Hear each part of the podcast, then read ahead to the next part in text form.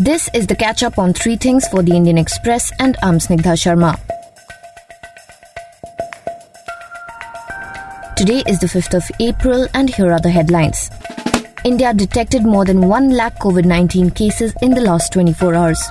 This is the highest daily increase recorded in the country since the beginning of the pandemic. Over 57,000 infections were reported from Maharashtra alone. The state government has now issued a slew of new restrictions, including night curfews, weekend lockdowns, and daytime prohibitions to control the spread of the disease. Meanwhile, Delhi, Karnataka, and Uttar Pradesh reported more than 4,000 cases each on the same day, while Chhattisgarh registered over 5,000 cases for a second day. Meanwhile, in a letter to the Prime Minister Narendra Modi, Delhi Chief Minister Arvind Kejriwal said that if the conditions for opening new vaccination centers are relaxed and vaccination is opened up for all, then the Delhi government will be able to vaccinate all citizens of Delhi within three months. Anil Deshmukh today resigned as the Maharashtra Home Minister after the Bombay High Court ordered a CBI inquiry into the corruption allegations leveled against him by former Mumbai Police Commissioner Parambir Singh.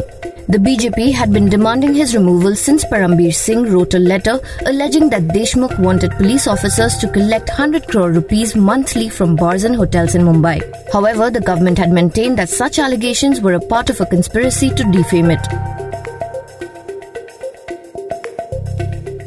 A day after 22 security personnel were killed during an encounter with Maoists in Chhattisgarh's Bastar region, the Director General of CRPF, Kuldeep Singh, dismissed claims that the operation was an intelligence failure.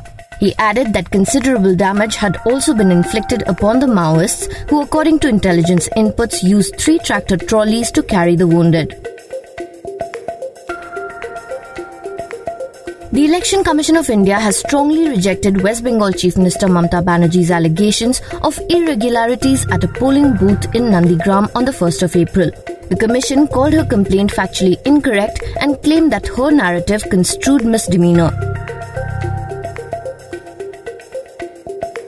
The Congress party has sought a thorough investigation into the Rafale defense deal and demanded answers from Prime Minister Narendra Modi. This comes after a French media report claimed that 1.1 million euros was paid to a middleman by the aircraft manufacturer.